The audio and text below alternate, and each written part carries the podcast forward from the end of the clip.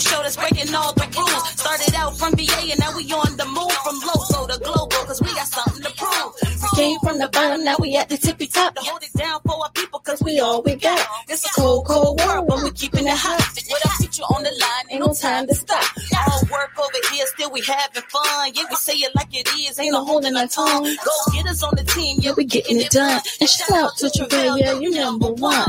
It started with a dream that turned into a vision. To educate new generations is our mission. Ears to the streets, yeah, we steady politicking. If it ain't about to change, mind your business. Wait again, minute. Wave your hands with it. Wait again, minute. Wave your hands with it. Now wait again, minute. Wave your hands with it. We top six like we all up on the gram with it. Now wait again, minute. Wave your hands with it. Now wait again, minute. Wave your hands with it. Now wait again, minute. Wave your hands with it. We top six like we all up on the gram with it.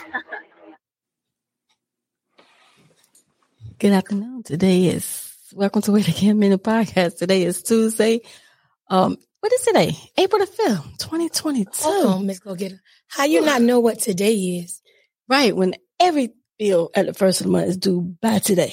So you wanted to actually just forget the day? Forget the day. Absolutely. I see. Well, today we have a good episode. Today is about HIV and AIDS awareness. And we have Mr. Ma- um, Nathaniel Holy. Am I pronouncing that right? Holly? It's Holly, Oh, just like Holly? Hollywood. Okay, I'm sorry. Um, thank you for accepting our invitation. Thank you for coming on to, you know, let everyone know that don't know. And um, even including us. Including us. Did you say something? I? No, he didn't say. Oh, okay, look, he was What- saying Hold something. on, hold on, hold I on. No, don't I was know. just not What like is it. going on with you today? No, I'm I don't know, y'all. I think you it's because I'm, on, I'm hot. I'm like really hot right now. But anyway, um, we just want to welcome you and um coming to share with everyone, giving us this information. And so, how, was your day? Right. My day, my day was good. Um, I went to the chiropractor, um, which has been like an amazing little thing. They have these um, like um, I work out a lot, so uh, I Oh, work out like five days a week. So I've started to try to incorporate different things to kind of like help my body recover. And so they, they have this cupping technique that they do there. And so like where they put the cups on your back and it like helps like draw blood and like you separate the skin and like help you recover. So I just started like getting that done. So uh, and it feels great. It hurts a little bit at first, but it actually like it really helps you recover from from like heavy lifting. Oh, that's why I really Oh. you. So it helps you with with weightlifting. hmm Oh, I never heard of that. You heard of that before, Gail? Me, me either, Oh. but you know, I don't lift weight, so Yeah. I don't know. I don't even work out. Right. So, how was your day today? Gail? My day was good. My voice is coming back a little bit, so I'm Oh. going to apologize early on because um Mhm. my, my voice is, is is going in and out. But other than Okay. that, my day was good. Okay. I can't Okay. complain. Well, that's good. So, Mr. Holley, can you please introduce yourself to our viewers and listeners of Wait Again a Minute? Yeah, sure. Hi, everybody. My name is Nathaniel Holley. Um, I'm the executive director of the Felix Project, which is a nonprofit that um, does HIV awareness uh, here in the Dallas, Texas area. We throw different events, uh, we host panels, and uh, it was just a way for me to kind of ramp up my level, my advocacy uh, in terms of HIV and how it's affecting the community. Um, just to be perfectly honest and, and get it out there, um, I'm HIV positive. I've been living with HIV for 10 years and um, I've been able to kind of find a journey to um, to wholeness and, and create like a really good life for myself, even with living with HIV. And so I want other people to know that you know the diagnosis doesn't change anything. Um, you can still live a full life. You can still you know have a, a better life, you know, even than you did before. Because um, sometimes even um, people weren't as aware of their health before um, diagnosis, and they become very aware of their bodies and what they are doing to their bodies and what they eat and how they kind of take care of themselves. So um, so yeah, so you know, I, my mission is just to kind of like spread the word to let everybody know that HIV doesn't have a look, um, it doesn't Right. have a scent or a smell. You know, everybody needs to be careful. Everybody needs to be Mhm. aware, and everybody should be going out and getting tested and, and just Mhm. being careful. Absolutely. Now, let's talk a little bit about you first. When you found out that you were, in fact, HIV positive, what was going through your mind? I remember um, I was at I was at work that day, um, and so I had a meeting, and so you know maybe two weeks before that, I was um, I kind of got like sick. I had a headache, a migraine, and my face had kind of broke out. And I've kind of always had pretty clear skin, Mhm. and so um, I uh, went to the um, urgent care just thinking, you know, it's probably going to be something minor. Um, maybe okay. I got some type of little infection. So um, they called me and was like, you know, you need to come in. And so when I went in, um, they were like, um, yeah, Mr. Holley, you tested positive for HIV. And so mm-hmm. um, I like dropped my keys. I just like kind of like the world stopped for a moment um, right. because you know that's not news that anybody wants to hear um, or that right. anybody's really like expecting to hear. No matter what you're out here doing, like that's news that nobody can be ready for. And so, um, you know, in that moment, I just kind of you know had to like sucked it up. After that, um, I didn't cry initially. Uh, then I went back to work. You went back to work uh, after. Yeah, after receiving the news. Yeah. Okay. Um, I went to work and then I worked the rest of my day. And then I called my best friend and um, and told him, you know, I needed to, you know, talk to him and, and needed okay. to get together. And um, we went out that night and I let him know, you know, the news I got. And that was the first moment I kind of like, you know, broke down a little bit and tried, like, kind of absorbed it because I just felt like, you know, I couldn't do that at work. I still had things I needed to do. And mm-hmm. once again, I was prior prioritizing like my work and, and my emotions um, and mm-hmm. kind of how I operated. So, so yeah, that was that day. And uh, after that day, um, it was, a, it started a new journey for me, um, just in terms of who Nathaniel was and who I'm he sure. is. Right. Right. So when you went into the urgent care, did they the symptoms that you was having was that considered a HIV um, symptom, or did they just test for everything, and that just happened to be one of the things? No, they tested for everything. They tested for like syphilis, um, like uh, herpes, gonorrhea, chlamydia. You know, like that the whole spectrum of um, STIs. Okay. Uh, to see what it could be, um, and so yeah, that that's ended up, that ended up being the diagnosis. Wow. Oh, okay, okay. So it wasn't like they were saying, "Oh, since you have this something, we going." Okay. So now you said it's been ten years. How would you say the medicine's been from ten years ago to today? The medicine has gotten a lot better, um, a lot better. Initially, when um, I first tested positive, um, they had me on a cocktail of like three different pills um, mm-hmm. to like get my viral load down um, which is um, so. Just to give you some information about HIV, so when you when you're HIV positive and you're not on any type of medication, the virus can replicate, and so um, once it replicates, um, it starts to basically attack your your white blood cells, and so then you have less white blood cells in, in your body to actually fight infection if you do get sick. Okay. And so um, initially they wanted to get my viral load down to a level to where it wasn't affecting my immune system at all. So they got me on three pills which was um, it was heavy at the time. It was doing a lot to my body. Um, it made my eyes kind of jaundice. Um, it um, it it kind of made me depressed. Um, it, it, affected me in a lot of different ways, and so um, I eventually, you know, talked to my doctor about it and and try to figure out, you know, some different regimens that they had. And so they actually came up with some new medications. So instead of, instead of mm-hmm. taking three pills, I could take one pill. Okay. And it kind of cleared up a lot of those different issues for me. Um, I had a lot more clarity. Uh, my viral load stayed undetectable. And, um, you know, I was able to just kind of go back to living my life as normal. Okay. Okay. And can you explain to us? I know a lot of people, um, someone just be test positive for HIV, but everyone will say no, they have AIDS or vice versa. Can you explain to us what is the difference between HIV and AIDS? Okay, so having HIV means that you have the virus inside of your body. Okay. Um, and that may be at a certain different level. Um, when you have AIDS, that means that your T cells have dropped to a, a, point to where you cannot fight any infection. Okay. And so that is what a uh, that is what the tech like uh, AIDS is. Is where so now you're you're immunodeficient.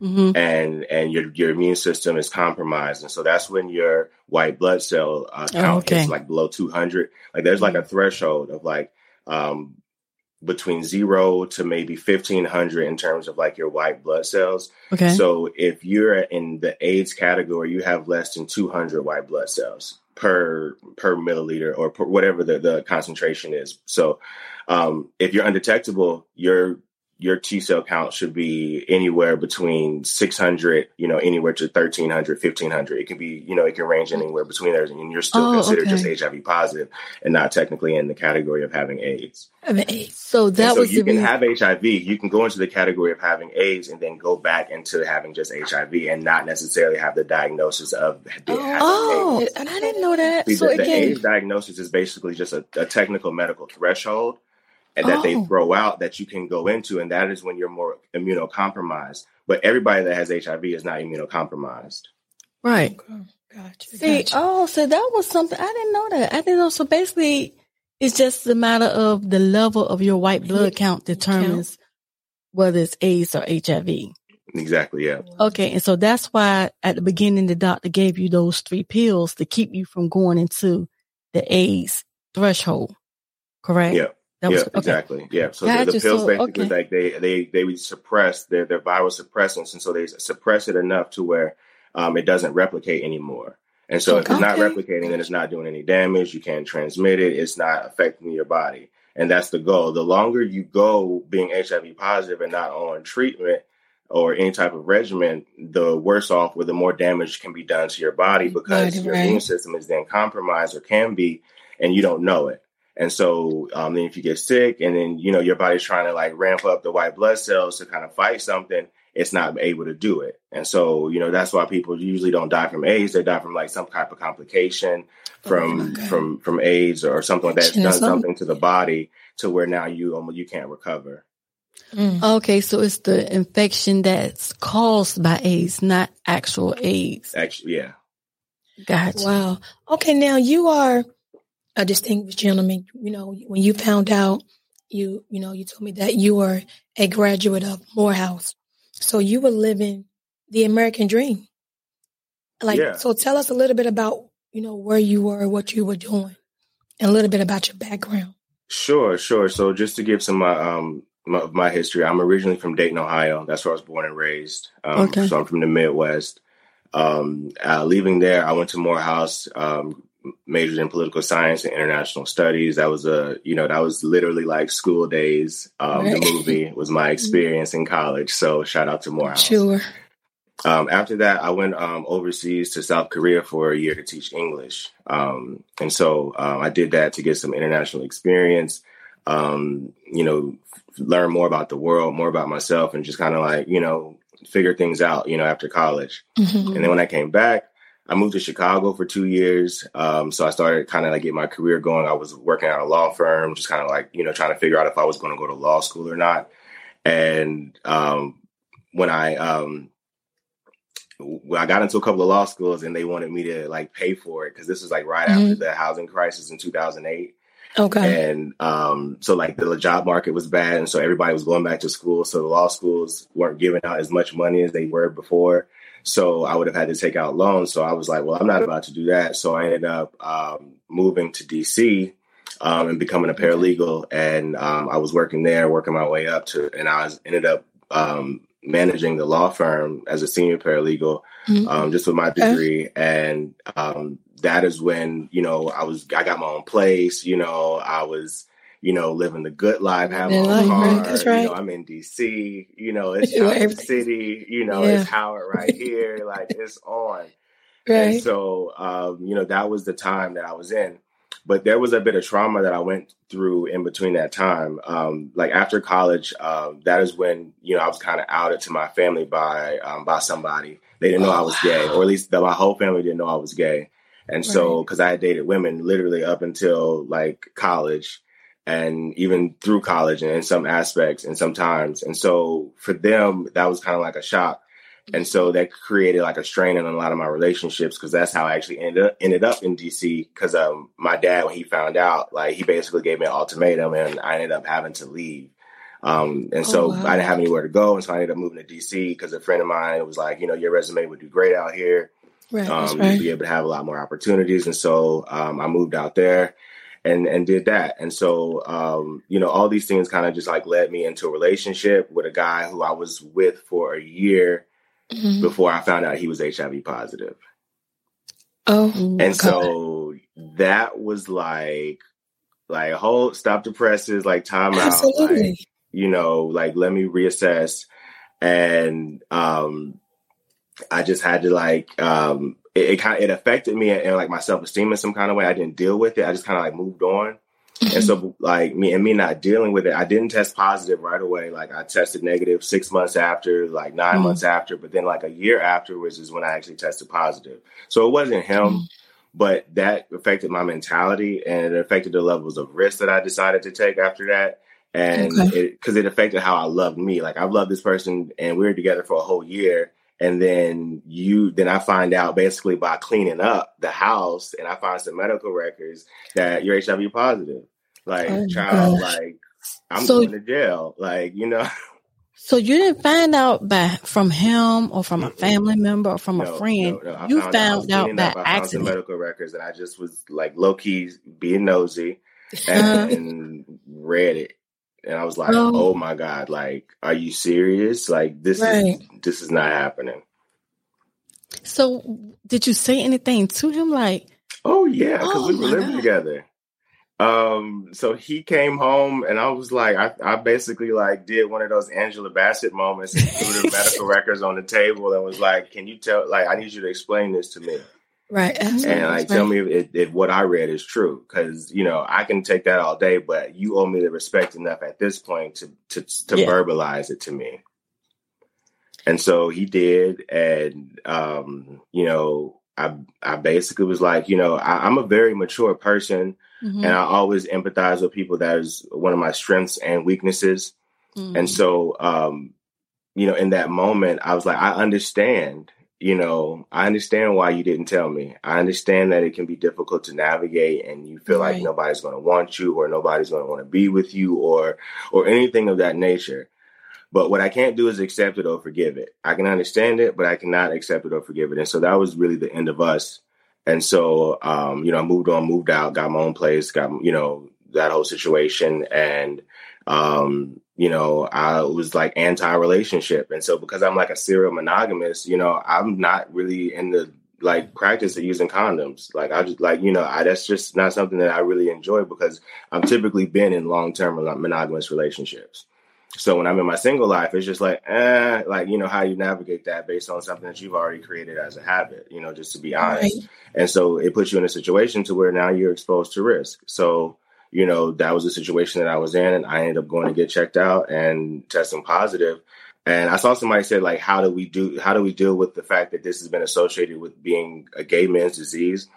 Um, I mean, gay men were um, personified as the image of HIV from its inception. So it's almost um, culturally embedded for everybody to associate HIV with gay men, right. which is why it's affecting the the uh, country the way that it is, or the world the way that it is, because it's almost like if you're not gay, then you don't have to be worried about it. But it's not mm-hmm. just about being gay; it's also about being black.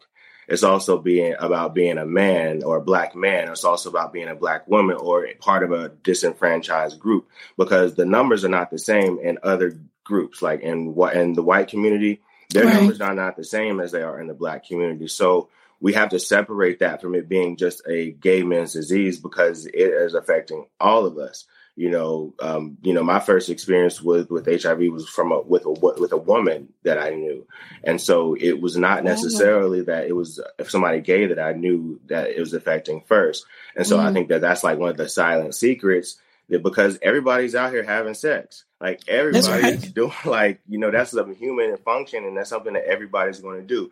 But how do we? How do we? um no, I'm not saying you you felt that way. I'm just saying that was the premise, uh, and I'm yeah. not. I don't want to go back and forth because I, didn't read the comments. But, um, but yeah, I mean that's that's something that people do think. Like I've had people, you know, say to me like, um, or kids say to me like, "Oh, my mama told me like not to use your forks in the house," or you know, or um, or stuff like that. You know what I mean? To be like, you know, if you're gonna hug me, or if you touch me, or if you eat after me, or if you drink after me, then you're gonna be compromised, which is the right. furthest thing from the truth.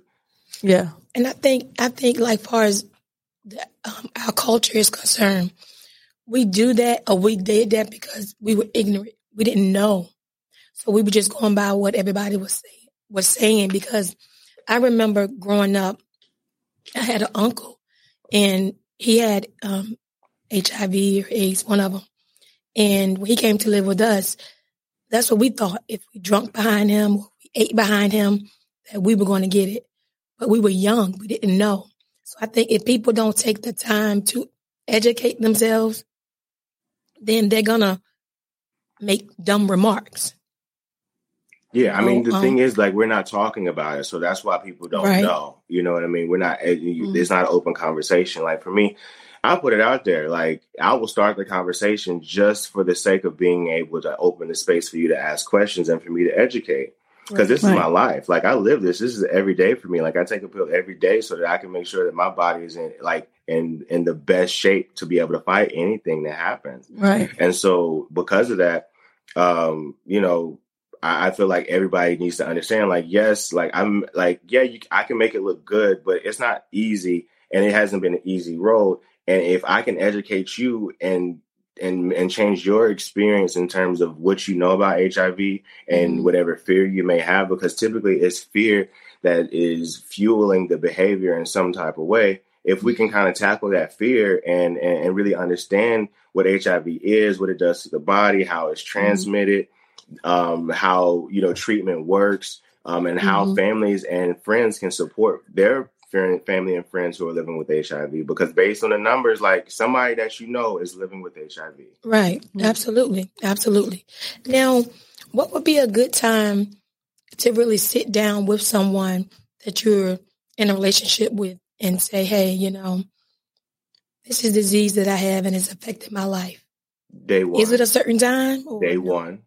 Day one. Day one. You lead with that. That's okay. that's as a part of me as being black and a man. And mm-hmm. so, um, if I'm going to lead with those things, I need to lead with is all of my truth, so that mm-hmm. if there's anything down the line that happens, you can't say that you didn't know all of me from day one. Right. So I, because I did that, I did that one time. I dated this guy. This was probably the first guy that I did date after I was positive, and I had gotten to undetectable. So, you know, I was still fearful about letting people know because, you know, in, in my mind, it's just like my stock was going to go down, and I'm like, I'm not going to be able to date who I want to date. And mm-hmm. so, I mean, that is something that people really do think about, whether good or bad, indifferent. It is the truth.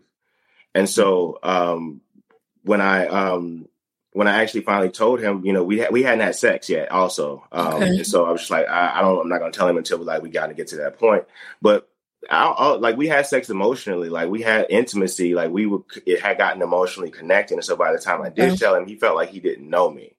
And so like I was like, and I understand, and I understood. And so from that point on, that was a learning lesson for me. It was just like you need to lead with this and always give people the opportunity to say yes or no. And That's it also right. gives you the opportunity to safeguard your emotions and not get attached to somebody who know that they can't deal with that. Right. Right. So I know um what was that question I was about to ask? Okay, so the first year when you first found out, were you as open to talk about it? Like at what point, I'm trying to figure out at what point were you, because I understand when you're saying, you know, you basically like let whoever you're dating from day one, but at what point did you really become comfortable with, okay, this is me. This is what the doctors say I have, but you know, everything is good on your part. You don't look like what the doctor is saying. You don't look sick. So you can go out and want nobody to know anything. So at what point did you become real comfortable with self to say, um, hey, my name my is family. Nathaniel Holley and blah, blah, blah, yeah. blah. Once, once my family knew mm-hmm. and once I was able to kind of get their support, um, the world didn't scare me anymore. Oh, yeah. Okay. So you what know, did your um, father um, say? That was really important. Um, it, it, took me like a year to tell my mom. Mm-hmm. Um, you know, because I just I felt like she's kind of emotionally fragile and just wouldn't be able to deal with it. You know, she's right. a single parent who raised me, and you know, I was just like the last thing you want to tell your dad, black mama. Mm-hmm. And so right. uh, I actually ended up telling my dad and my sister first um, because I was um, having some challenges, um, you know, just with trying to create a, a, um, a care network for myself. You know, right. I'm doing it in secret, so I, you know, it, it's hard. So once they found out, and and even especially after I told my grandmother who passed, and she was like hundred and one when she when she passed oh, away, but she was like my best friend. And So when I told her, she was like, "Well, Magic Johnson got it, and he fine. You ain't got nothing to worry about. I still love you, and right. you know, you can always come home. that that that was good because I, I think that um well I believe that Mhm. support is necessary. Right. It helps you cope and get through. Exactly. Because I Yeah, couldn't it's vital. imagine, you know, someone telling you something like that because the first thing you're gonna think is, Oh my God, like this is the end. Like I'm not gonna be here. right. Right. Yeah, I mean that And what I thought. Like I felt like my future had a time clock and it was ticking a lot faster than I expected. Right. And so it was just like, damn, like now I got to do all this shit before I get. Uh, I mean, I don't know if I can curse. Oh, you, Yeah, you yeah, yeah. oh, okay. I, I like now I got to do all this stuff like that I want to accomplish like quick. You know, it's Right. like I don't have like you know all these years that I've been planning to live because my grandfather, my great grandfather lived to be 105, and my grandmother lived to be 101. You know, like and Oh, I'm thinking, wow, I'm like, I'm about to get up there and be doing it. You know what I mean?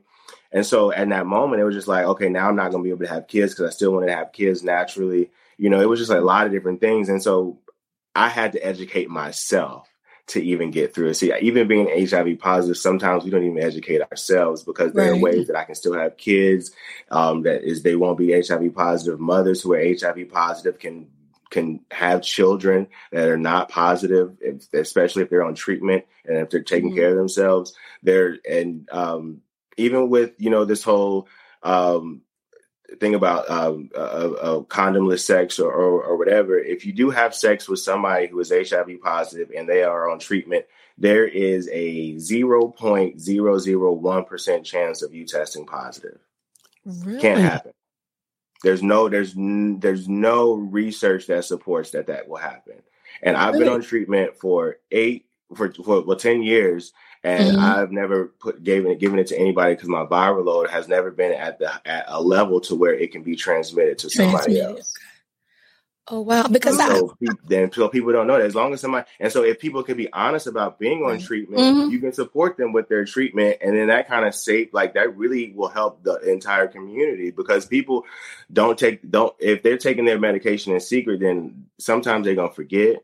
They're not gonna want to Oh, refill yeah. their medication because oh they might walk in there and they see somebody oh let me walk out I'll come back and then they don't do it. You know what I mean? You got to be consistent with that. You know what I mean? Mm-hmm. And and the best consistency is accountability. And so when you got people in your life who are holding you accountable, it's like, okay, you know, checking on you every now and then. Like, when was the last time you went to doctor? How were your labs? Right. If you know to ask that. But a lot of people don't know. Like, how's your T cell count? Like, are you still undetectable? All right, well, great. I don't need to ask you no more questions. I'm good. I just want you to know you can talk to about talk to me if anything changes. right. You know, And that's- And that's good information because that goes back to what Gan was just saying, you know, before we even thought about if you touch somebody at fault that has HIV or AIDS, you're going to catch it too. So Mhm. for you to say that even with um the medication and you're undetected, there's different things that you still can go on about your regular life. You don't have to put a time clock on it. You don't have to worry about if you're going to give it to somebody else. Mm-mm. That's a lot of information. I think that plays a part, like you just said, with people wanting to know, excuse me, wanting to know or even talk about it because they're afraid that others going to automatically think like, oh, I don't want to be around you Right. because you might have it and I can't do this and do that with you because you might Mhm. breathe too hard and I might catch it. You know, all these different, you know, myths of how you yeah, I can mean, I get it. grew up hearing the same thing, which is crazy. Because so I'm like, well, damn, do I need to like make sure nobody drinks after me? Do I Right. need to be like overly cautious? Like, do I need to make sure nobody eats after me? Like, I can't, you know, hug nobody too close, Right. or you know what I mean? Honestly, I felt that way, and so when you really go into that, you really start to go into a cycle of self hate because it's Mhm. something that at this point you cannot change. Right. And so the, the biggest thing that you can do right then is accept it and figure out what you can do to to continue to live and live a healthy life. And and part of that is having the community around you, people that you know you can talk to. And so it's it's a two way street, I think. And so that's why I speak out because you know a lot of people are afraid to do that. You know they're afraid to kind of get into that to that to that moment to where they expose themselves because they feel embarrassed about how people are going to think about how they got it. I mean, hell, Mhm. like I got it by having sex. Okay, how Mm-hmm. Right. did things get here? They get you. They come by having sex. I mean, That's it is right. what It is. I mean, some there, but there are numbers that, in terms of um, intravenous drug users and and, and HIV, Oh, yeah. that is a whole section Mhm. as well. Right. But I mean, let's just talk about it. You know, let's talk about the Exactly. fact like, that gay men you know, should be um, allowed to express themselves mm-hmm. so that mm-hmm. they don't get into a world that then, like, I never expressed myself around my family. So now I'm just going to go buck wild because nobody allowed me to be gay. And so I'm yeah. being gay out here in the world with people who don't care about me. You know, because I've had some friends who I knew who were raised gay and their parents accept, accepted them and allowed them to matriculate as gay and do the whole like you know little if they like a boy or they talk to them and, and you really coach them through that and so mm-hmm. you know i was never coached through that i was always coached to be like the dominant go-getter player go after women get as many as you can blah blah right. blah so then when i get out here and i'm in the gay community what am i doing what i was taught that's you right know, i mean I, I have uncles that were real pimps like like wow. that literally had purple Cadillacs and had like stables of women's in the, in the, oh, in the 60s and 70s. So like I like that is literally the world I come from. And so mm-hmm. um in, in, terms of like protecting ourselves and educating ourselves about health, like it just does not apply to our, our gay boys or our gay girls. It applies right. to all kids because kids are out here having sex earlier and earlier. That's right. And then That's you right. have these grown people out here who are predators who go after these kids because they're not aware of themselves and they don't know what's going on in the world. And then right. they get caught up at 18 19 in their first little situation. You know what I mean? Because they're not aware that everybody don't care about you. You know what I mean? Or about you as a as, as a person. Like a lot of people really will just use you like like a dish towel. That's and right. So mm-hmm. because of that, like be on the day one. Like what like when's the last time you went to the doctor? Like do you go to the doctor regularly? Do you work out? Like how are you about healthcare? Like I'm HIV positive. Like what's your status? You know, like like day mm-hmm. one. Like be bold enough to protect who you are because right. at the end of the day, nobody else is going to do that. Like it's right, just not yeah. going to happen. Nobody's going to care that much about you. And right. that's why we we thank you for actually sharing because a lot of people may not want to share because you know they may feel alienated or whatever for whatever reason. But hopefully when they see this episode or hear it, they may want to come to terms with actually who they are and you know and be authentic. Yeah, I mean, know, you can be themselves. gay and masculine. I played football all the way up. I was on varsity. You know, mm-hmm. um, like you can like masculine things. Like you know, you mm-hmm. don't have to be a certain way just because you're gay. Being homosexual means that you're attracted to the same sex. That doesn't right. define how you walk out the door, how you talk, how you walk, anything like that. Now, there is an expression of gender fluidity that I that I understand and, and that I celebrate because you know, the more you know, the the more you're able to understand the whole history of the masculine feminine energy in terms of how we have built it into culture. Mm-hmm. You know, um, you know, in, in our native lands and and really, really go back to history before colonization, like the, the people who were able to float between two spirits were the ones who were deemed as the ones closest to God because they were able to embrace both male and feminine energy, which is what God is. Mm-hmm. And so when you can do that like that, and so they were revered as like the the witch doctors of the tribes, the healers, the the the chiefs. Like these were the the, the people that they, everybody would go to for their healing and, and for their direction. And so, you know, for now, us to be at the bottom of the totem pole, it's just like, you know, that has all come from dogma and culture from a Eurocentric, you know, avenue that has really nothing to do with how you know human humanity is, is was intended to live. And that's why right. culture has continued to evolve as it as it has to because we've always existed. We've always been here and we always will be here. Right. and that's the more that more space that is created for us to be able to just kind of exist the better off everybody will be. Right. right. Now let me ask you this um at what age you know i know like some parents sit their kids down and talk to them about the the birds and the bees, right? But you know, like you were saying, kids are doing things now faster than what we did. You know? So do you think it's a certain age where the parents should, should sit them down and say, hey, while they're talking to them about the birds and the bees, they need to be talking to them about things that can happen like HIV and AIDS? Well, the birds and the bees needs to be about what sex is, mm-hmm. um, and and what can happen when you have sex, uh, what sex is supposed to be, um, and the dangers. I mean, all of that so it should be in the birds and bees conversation, but really Right. what it should come about is about teaching kids about their bodies. You know, don't let anybody touch or violate your personal space. This is your personal space, and, and this is why this is your personal space, because this is something that can affect you for the rest of your life. This is where babies come from. This is where, and but also it, it's because of that it is something that is should be protected and make you have to make sure that you are safe in terms of how you engage with whatever Right. sex you're attracted to. You are going to be attracted to people, you know, and so you're gonna you have to just be real because these kids are seeing it. Like you may not have had a conversation with them, but they're Mhm. going to absorb it from somewhere else, and that's going to form their opinions and their diet, Yeah. their their um Right. their uh, their view of what it is, whether you know it, whether they know it or not, it is going to affect it. And so, because of that, you know, you have to teach them just the same way that I was taught about how to pray when things get hard, Mhm. or how to, you know, you know, go to my grandmother and you know, and fast, or or you know, any of the number of the things that I've learned, you know, or you know, when tax deadline. I mean, these are just things that people and kids need to know. I mean, you just have to teach them and not be afraid to have those conversations. And I think a lot of times parents are afraid to have those conversations because they feel like, oh, now I'm giving them the license to have sex. Well, no, Right. like you don't own their body, so they're going to No, have sex whenever they decide to have sex. That's, That's the right. decision that nobody can make besides the one individual, unless somebody you know takes advantage of you. That's a whole other thing. Right. But um, but then which is even more so why you need to teach, tell the teach them that this is yours. You know, you own this, you control Mhm. this, and you don't let anybody come into this unless you dot dot dot dot dot right. male or Right. female. You know, That's that's and so correct. if you can kind of teach them that for our- for our young men who are out here who identify as bottoms or or whatever, they can then know like, yeah, you don't just let anybody just you know you don't take your body. or, or whatever. You know, Right. like, yeah. you funny. You funny. Daniel. Right, but you're right though. That that, that mm, that's a good point though.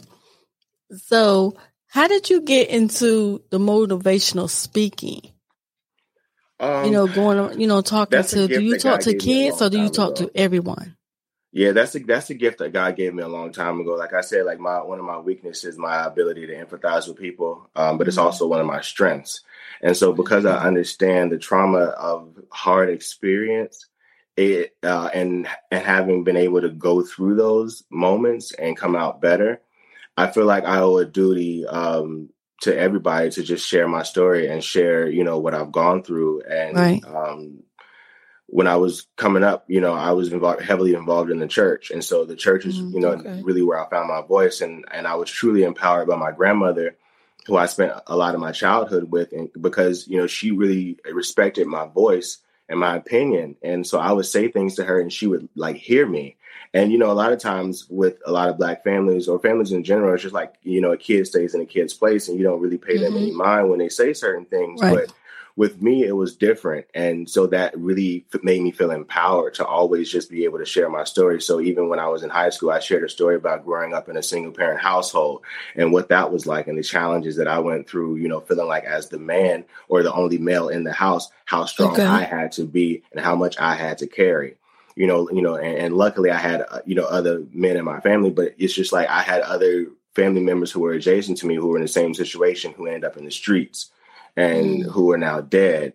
And you know and these are kids that we used to you know take baths together you know as, as kids you know what i mean? And we would have very very different lives and it was really just because um, you know I had a lot of support, and I think that Mhm. um, they saw something in me that you know every a lot of people really nurtured over the years, and so um, because of that, you know, pay it forward. You know, let me help somebody else. Let me help somebody else, and, and let them know that they can get through whatever it is that they're going through. Because I've been through a lot of things. You know, I've been married, Right. I'm, I'm divorced.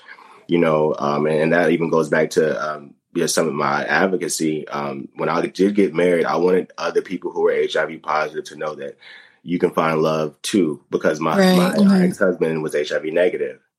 And so uh, we Mhm. met, and he, as I after I had tested positive, and so it was like one of those, you know, romance stories, like oh, you know, Cinderella, blah blah blah. And so. I was like, I wanted to like let other people know, like, yeah, like a fairy tale can still exist for you. Um, Mhm. Like you don't have to limit yourself. Like there are people out here who are not HIV positive who will want you. You don't have to limit Mhm, your circle. You just be honest and be yourself. And um, if, if that is intact, and if you are doing the work for you, they'll love who you are. Uh, That's. Exactly. everything else don't Absolutely. matter. Exactly. I was I was reading like before we started, and I was telling you that I read that um, it was like 56, 57 percent of women, African American women, who actually um, have HIV/AIDS. Fifty-eight do you think percent of so? the new diagnosis are women or black women. Fifty-eight percent. Fifty-eight. Wow. Yeah. And, and like I was telling Gam in reference to that as well, do you think it's because maybe, and, and I'm thinking maybe because more women go to the doctor, hospital, ER, or what have you, more so than men? So they are Um, counting in that. terms of like why they're testing positive more. Yeah. I mean, As I far would as that's why they're getting- definitely a variable. Um, uh, women have always historically taken Right. better care of themselves than men. Mhm. Yeah. um, and so, you know, when you talk about black men uh, in general, they don't really go to the doctor. Even straight Right. black men, you know, they may go Right. once a year. You know, something pop up, something happens, they may go. But getting tested regularly and and being uh, health conscious is not something that a lot of black men have been taught um, historically. You know, um, and so that just goes back to like self esteem, how you how much you care about yourself, how Mhm. how much you care about how you show up in the world, and Mhm. what legacy you ultimately want to leave when you leave this earth. I mean, those are the things that motivate me, that push me forward. So, um, you know, it, it's crazy uh, in terms of like the numbers and how you're seeing it, but I think Right. that there are a lot of different variables. I mean, I saw somebody say something about down low men. I'm like, that is a variable. Honestly, it's a variable Okay. about men not having, not feeling like they have the space enough to be honest about what they desire. Because, you know, to be honest, like I identified as bisexual for a very long time because I still dated and I was attracted to women.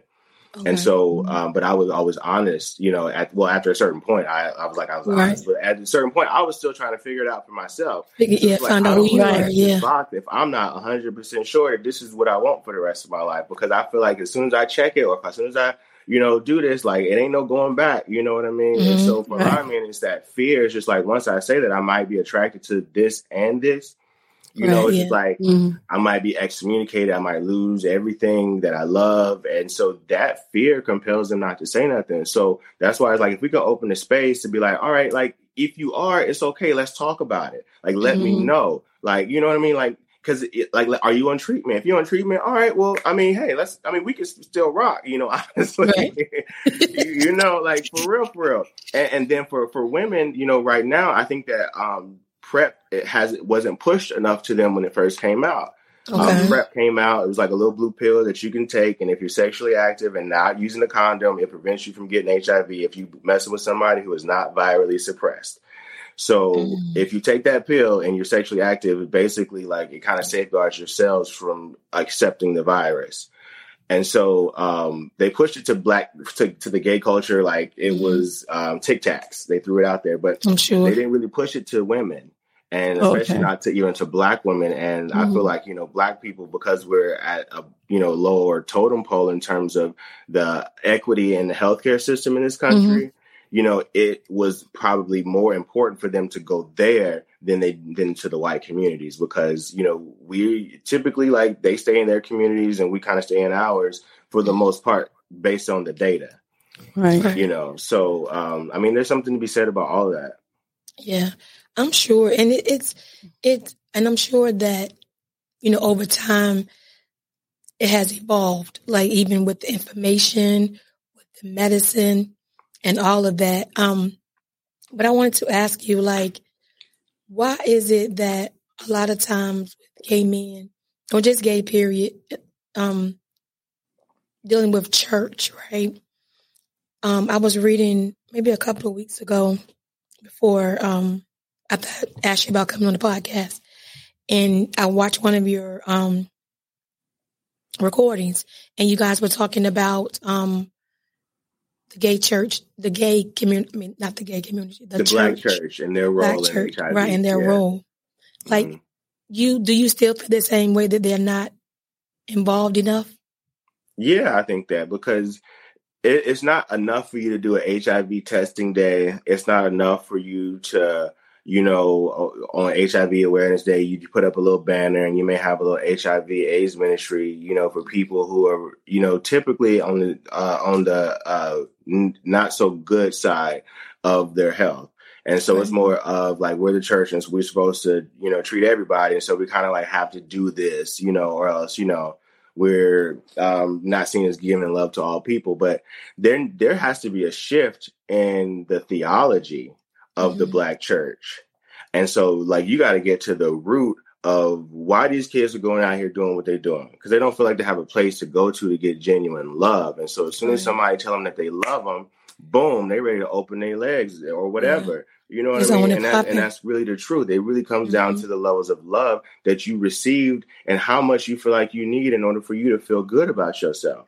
And so mm-hmm. if you're not getting that from the church because of their theology is telling you to hate yourself, because there's something about you you can't change and you can't pray away and you try and you and you go to conversion camps which i was put in you know by my oh, father oh, wow. um it, you know uh, and you go through these things and you try to change and you want to change and you you know mm-hmm. delete all your social media you stop talking to gay people you do all these things because you want to live right but ultimately you created a hell for yourself to please mm-hmm. everybody else and you know there's so many people who have done that but that and that ultimately like there's nobody who can tell me that's what god wants for me Okay. There's nobody in the world who can tell me because I know God. I've studied the Bible. I've studied multiple religions. I've, you know, I've meditated at the top of Buddhist temples in South Korea, and I've, you know, I've sat and dined with the some of the most famous Black pastors and talked about, you know, the theology of the church and how, you know, this Eurocentric Bible, you know, has taken all of these different things and and formed it into a way for you to have control over the groups that you feel like that are less than because it's the same religion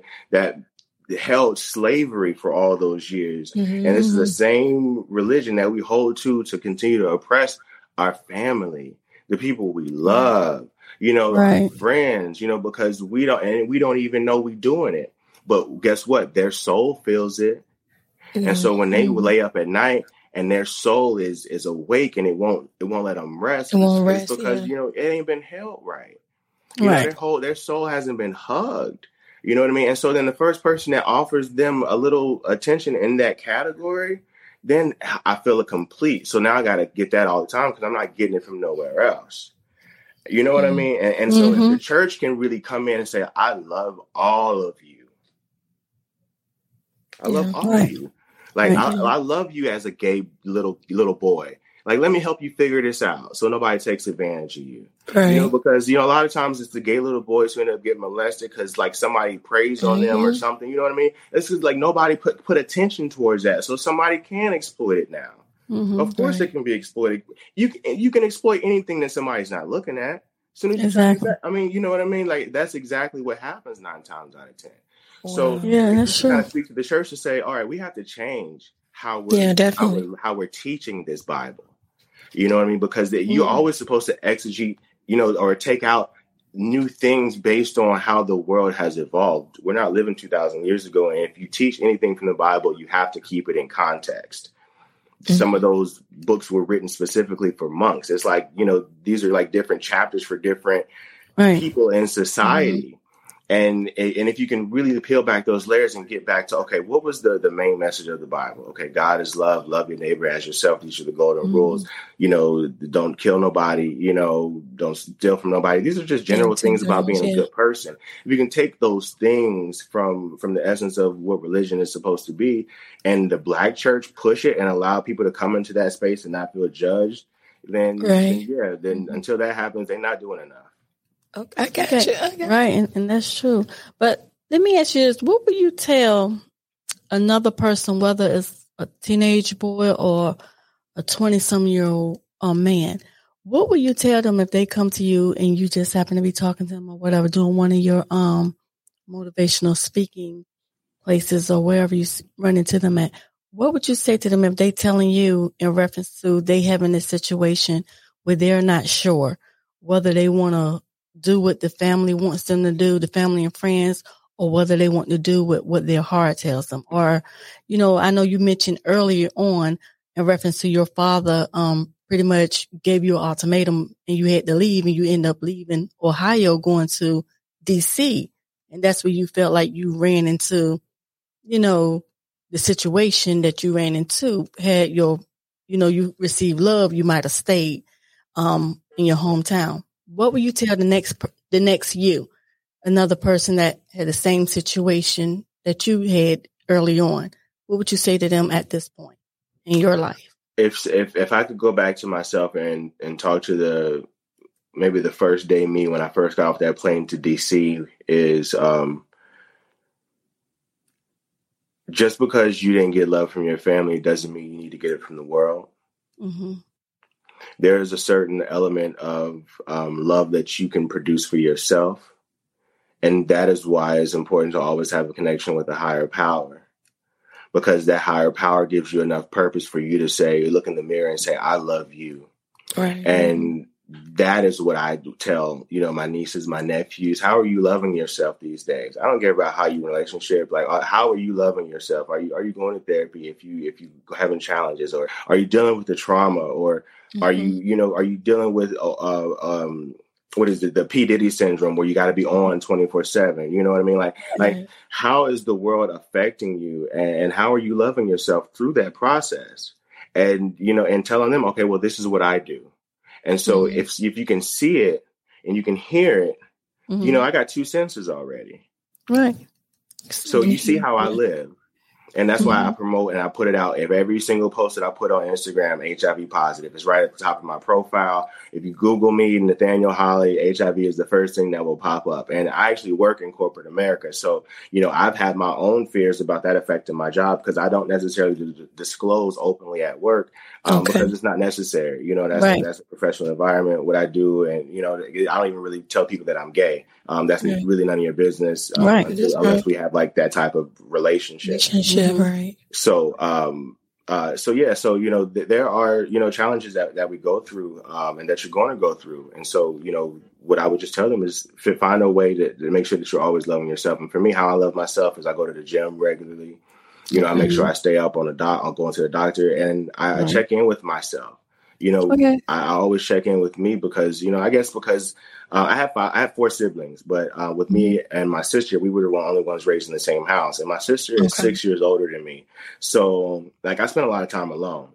And right. so, like, you know, I was the kid that like had imaginary friends and like all that kind of thing, and like was able to like you know have fun all by myself. Right. But you know, in my adulthood, I found that having that ability to be able to really go into yourself and, and to really be be honest with yourself about what you're going through, what you're feeling, you know, and what you need to kind of correct you know, then there's power in that. And when you kind of find that power, like it is empowering and, and right. kind of like emboldens you in how you move through the world. Mm-hmm. I, I, got you. Right. I got now, what would you now? If um, what are one of the myths that people always put on um, HIV and AIDS? Like one of the ones that kind of like go to. Um, I know, like for us, it was you know, we wouldn't we didn't want to eat by my uncle, anything like that, because we felt as though we were going to get it. But for you, in being that you are well versed in this now, what are some of the things that you have heard that is definitely a myth, but people are still pushing it out there? Oh, people still saying don't drink after me. You know, like that's what I'm doing a panel next week uh, for Youth HIV AIDS Awareness Day, and one of the youth is on there, you know, has been to my home and basically told me that my mama told me not to, um, you know, mm-hmm. drink after you know you or um, you know really use your plates or anything like that. Right. And you know, most people are on or open with me because I'm a right. I'm an open book. Like, I, if you ask me anything, nine times, ten times out of ten, I'm gonna be honest with you. Okay. Like, I really don't have much much to hide, if anything. And so, um, when I found that out, I was just like, you know, this is so funny because I remember being a kid and thinking that too. And here we are 30 right. years later and the same right. shit is going on. It's like, no, young young brother, let me educate you. And I would right. literally pull up like this is what the CDC is saying, like says about this, and you know, and you know, if you if I hadn't told you what you have known, and right. you know, this is the pill that I take every day, and so you educate them like that. It's just like, oh, it's just like honestly, it can be compared to diabetes or, or high blood pressure in terms of yeah. how it's categorized because you got to take a pill every day to keep your blood, blood pressure together. You got to make sure you take your insulin. If your insulin is irregulated, this is just something that, you, but based on the way that you have lived just like diabetes and heart failure are just based on how you've lived, that you've acquired certain conditions. Now you got to take care of yourself. This right. is no different. It's the same thing. And so I think if we can kind of get it out of the fact that, oh, you got it by having sex. Well, no, everybody that got it didn't have sex. That's you know, right. the commission that I was on uh, for Ryan White, uh, which exists um, under Title IV under and uh, around the country, um, Ryan White was a little white boy who got um, HIV from a blood transfusion because uh, mm-hmm. he was sick. And so um, when he tested positive for HIV, that he went through all the experience of it being a gay disease as a little kid who had no control over how he got it. Right. And so, uh-huh. based on that, they've um, the country has you know created all these grants and programs to to make sure that no matter how much money you make, there are resources out here for you to get. But the right. unfortunate thing is, when you talk about health equity in this country, mm-hmm. it doesn't. Uh, it, it is not equitable. You know, it, it, doesn't equal out in terms of how Black people um, or, or Black communities uh, are able to access health you know, because there are a lot of barriers with copays and there are barriers with pay and there are barriers with, you know, privacy. And you know there, you know there are all these different things. So it's like if I go to the doctor, I don't feel comfortable going to the doctor in my neighborhood. So I want to go maybe in the next county over. But how do I get there? You know what I mean? Because mm-hmm. I want to, you know, protect myself. Because if somebody knows, and if I'm in a particular community, I may get killed. You know what I mean? Depending on what yeah. side of the spectrum you're on. I mean, in terms, in terms of my trans sisters and or anybody of the trans experience, I mean, there are certain elevated levels of danger that we have just by being black and staying in our community. So, you know, yeah. it's just like how do we kind of like bridge that gap? Okay, well, I'm gonna talk about it. I'll let you know this is what it looked like. And mm-hmm. I mean, if you have a problem with it, we can still throw hands. So you know what I mean? right, that's right. That's right yeah, because that's that that is the life and i mean i was raised as a man you know what i mean I'm, mm-hmm. I'm a man you know just because right. i'm gay or because i like men that doesn't change the fact that i have a masculine energy and that that's i'm right. here to express myself however right. best i feel and so um you know there's i don't know if y'all have seen this show like the bad boys club um, that's been coming on uh, on Zeus Network, but it's like a mixture of gay and black men. And so the right. topic of mm-hmm. having to always put the fact that you're gay into into the space, it's just like okay, there needs to be a certain consideration for our people who have to then additionally label themselves or consider how they would label themselves uh, when they go into a room. So let's say you walk into a room, you're a black woman. I can openly see that. But mm-hmm. do what else do you have to choose how you express? Do You choose I'm going to show up mm-hmm. as a black straight woman. Do I show up as a black straight woman who is HIV negative? Do I show up as a black straight woman who would go to the doctor regularly? Like, how do I decide to show up? Do I have to mm-hmm. then put those things in the forefront? And for me, I always have to decide: Am I going to walk into a room and be anything more than just a black man? Because until I open my mouth, you don't know anything. Exactly. Mm-hmm. And um, and and when I do that, I I open space and I create space for other people to do the same. And mm-hmm. I think that is why it's important for us to talk about it, and for people who are living with HIV and who are on treatment and who have who have um, kind of found um, um, a journey to wholeness is what I call it. It's important for you to say something to, to educate people around you. You know what I mean? Because that is the way that you really impact it from the out, from the inside out, as well as the outside in. It has to be both, not either or.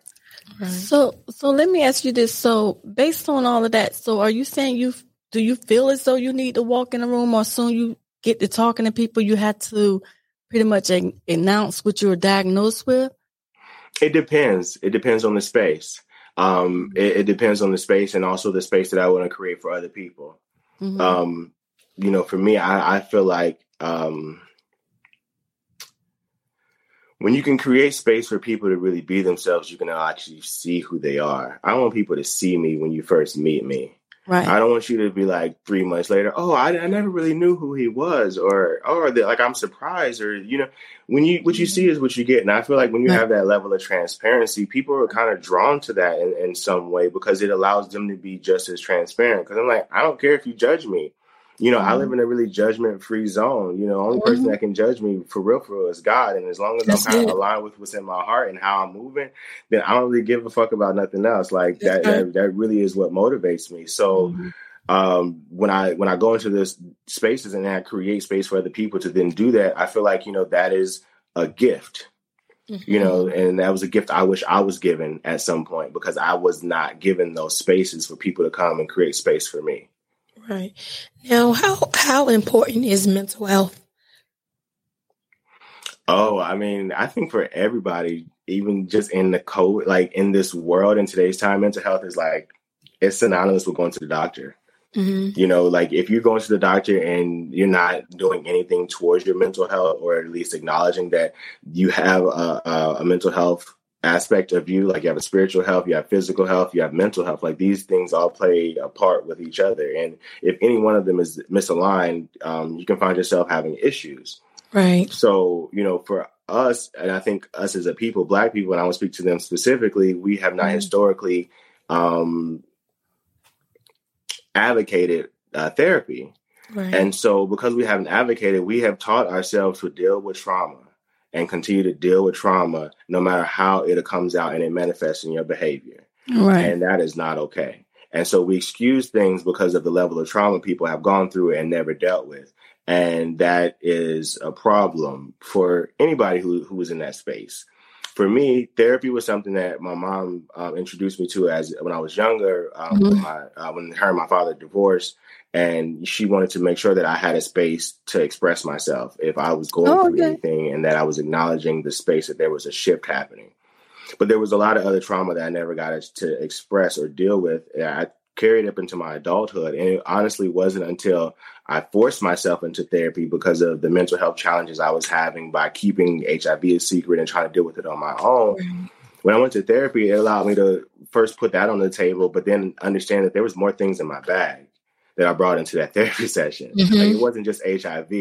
You know right. what I mean? Like I had daddy issues, I had mommy issues, I had family issues, I had issues with my self value and feeling like I always had to do things for other people in order to receive love, or that I had to achieve a certain level in order to receive accolades from my family. You know, like I had a lot that I had in there. And so it really wasn't until HIV was really the tipping point that got me to really deal with a lot of those things that were already there. Right that I should have been dealing with. And that is why I know that mental health is so important because having all those things in that bag, I mean, people could say what it was, anything, but you know, when you carry a lot of baggage and a lot of weight, you know, you go into spaces and you don't realize what you're doing and you're not loving yourself the way that you need to love yourself because you're in pain because you're carrying a, a weight that you haven't realized. And you like, I wake up heavy. I wake up tired every day. Like, I don't know, like I'm mm-hmm. trying to push and, you know, I just don't feel motivated and I just don't want to, you got baggage. You got stuff in right. your bag and you're carrying around. And that's true. And everybody owes it to themselves to go back to that younger part of themselves that that that that face some type of trauma. There's something that happens typically to everybody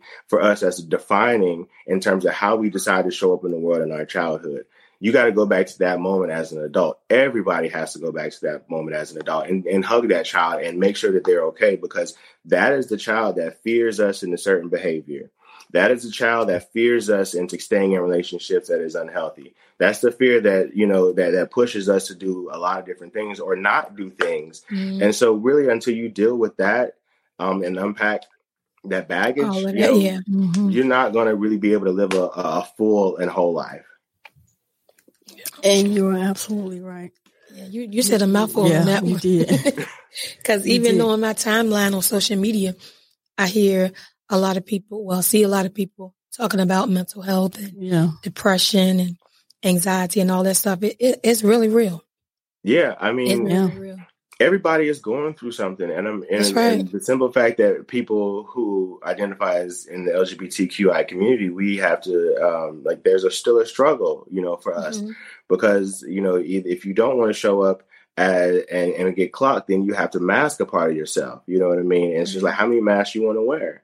And then at what point does the mask become somebody Come who you don't even recognize? Yeah. That's right. And, that's you know, right. And that's the reality. I mean, a lot of people are dealing with anxiety, depression, um, schizophrenia. I mean, I come from a family to where, you know, I was hearing these words growing up about mental health, bipolar, schizophrenia, because I had members in my family who had mental health challenges. Mm-hmm. And it mm-hmm. was like, oh, you know, that's just who they are.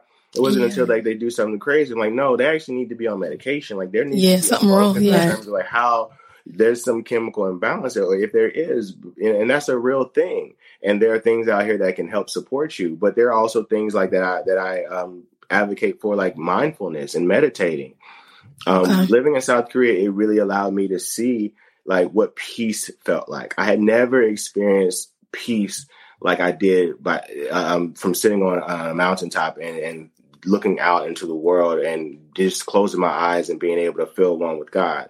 When you mm-hmm. kind of do that, and so every moment that I meditate, eh, I go back mm-hmm. to that place, and so then I create that peace for myself inside my heart. So that's why like meditation is really really important because it allows you to weather the storm. We're all going to go through some storms. We're going to have some trials. We're going to have some ups. Right. We're going to definitely going to have some downs. But how do you deal with those downs when you're down? Is it like yeah. do, do, you deal with those downs in a way that you're going to jump back up, or is it going to take you like mm-hmm. two or three years to recover? You know what I mean? And you know, time waits for no man. You know, and, I, and for me, you know, I feel like you know uh, because even though I'm healthy, like I just feel like I gotta, I gotta build this legacy, you know, because God kept me here for a reason. Because it could have been right. worse. Like I got cousins who were straight who ended up being drug dealers, and they got shot up in cars and stuff. So you know what I mean? Like it, I could have lived a completely different life, and the whole fact that I'm HIV positive, it does not change the impact that I can have on the world. It doesn't right. change that for anybody else.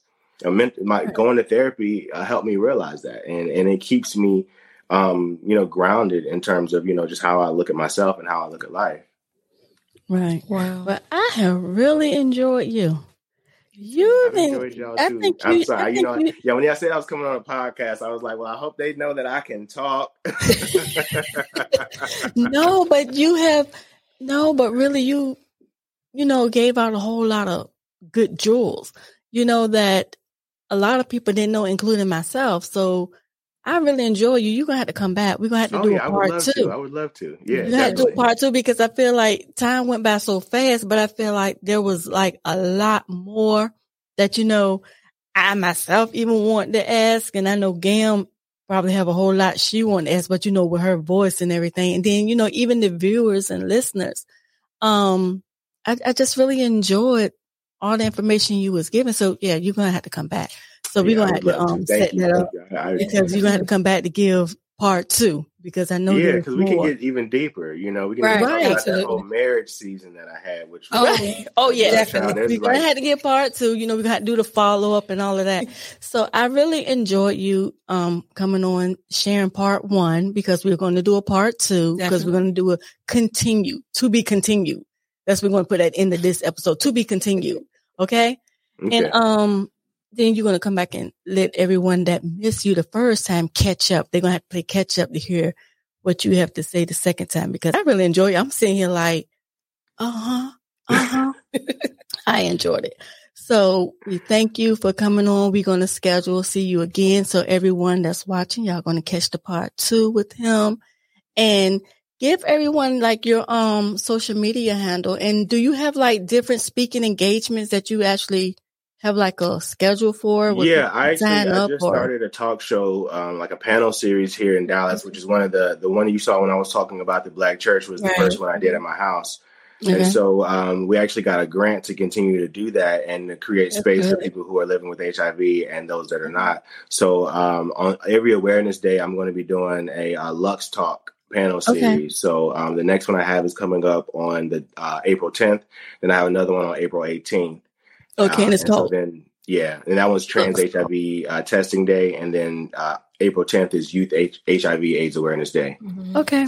And then my social media, um, if you um, Nathaniel Holley official on Instagram, and if you Google Nathaniel Holley, um, you'll find me. Or uh, my organization okay. is okay. Uh, Google. and uh, my, my organization is uh, the freeluxproject.org. So um, check that out. Check out my Instagram. Um, I post a lot of inspiring messages. I'm a writer, so poetry is something that um, I kind of uh, use as a as a tool to kind of uh, express myself there. Okay. Well, we enjoyed you, and we have to go. We're gonna get back with you later. How was this time? Oh, we. Oh, you want to do that? Yeah. Okay. Well, she wants See, she can't talk, so she's telling me what to say, but she said it in the mic. So she want what we normally ask all of our guests. How was your time here? Can you let everyone know how was your time with us on Wait a Gam Minute podcast?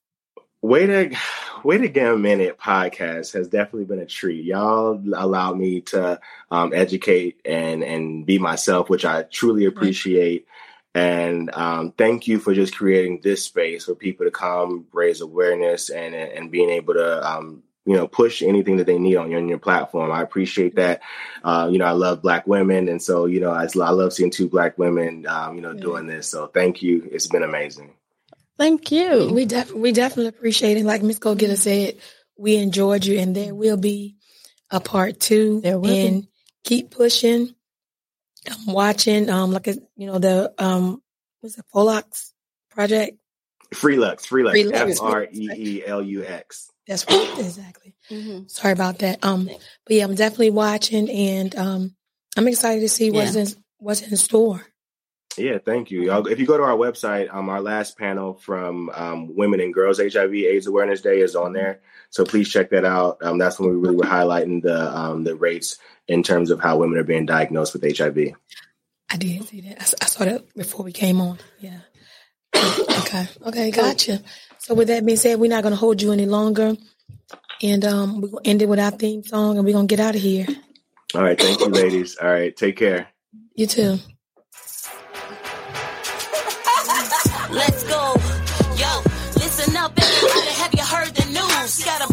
New show that's breaking all the rules. Started out from BA and now we on the move from local to global cause we got something to prove. We came from the bottom, now we at the tippy top to hold it down for our people cause we all we got.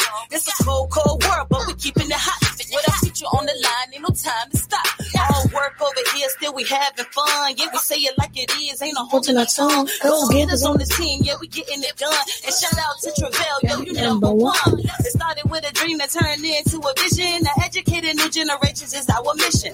Ears to the streets, yeah, we steady politicking. If it ain't about to change, mind your business. Now wait a Gam minute. Wave your hands with it. Wait a Gam minute. Wave your hands with it. Now wait a Gam minute. Wave your hands with it. We top picks like we all up on the gram with it. Now wait a Gam minute. Wave your hands with it. Now wait a Gam minute. Wave your hands with it. Now wait a Gam minute. Wave your hands with it. We top picks like we all up on the gram with it. Good night.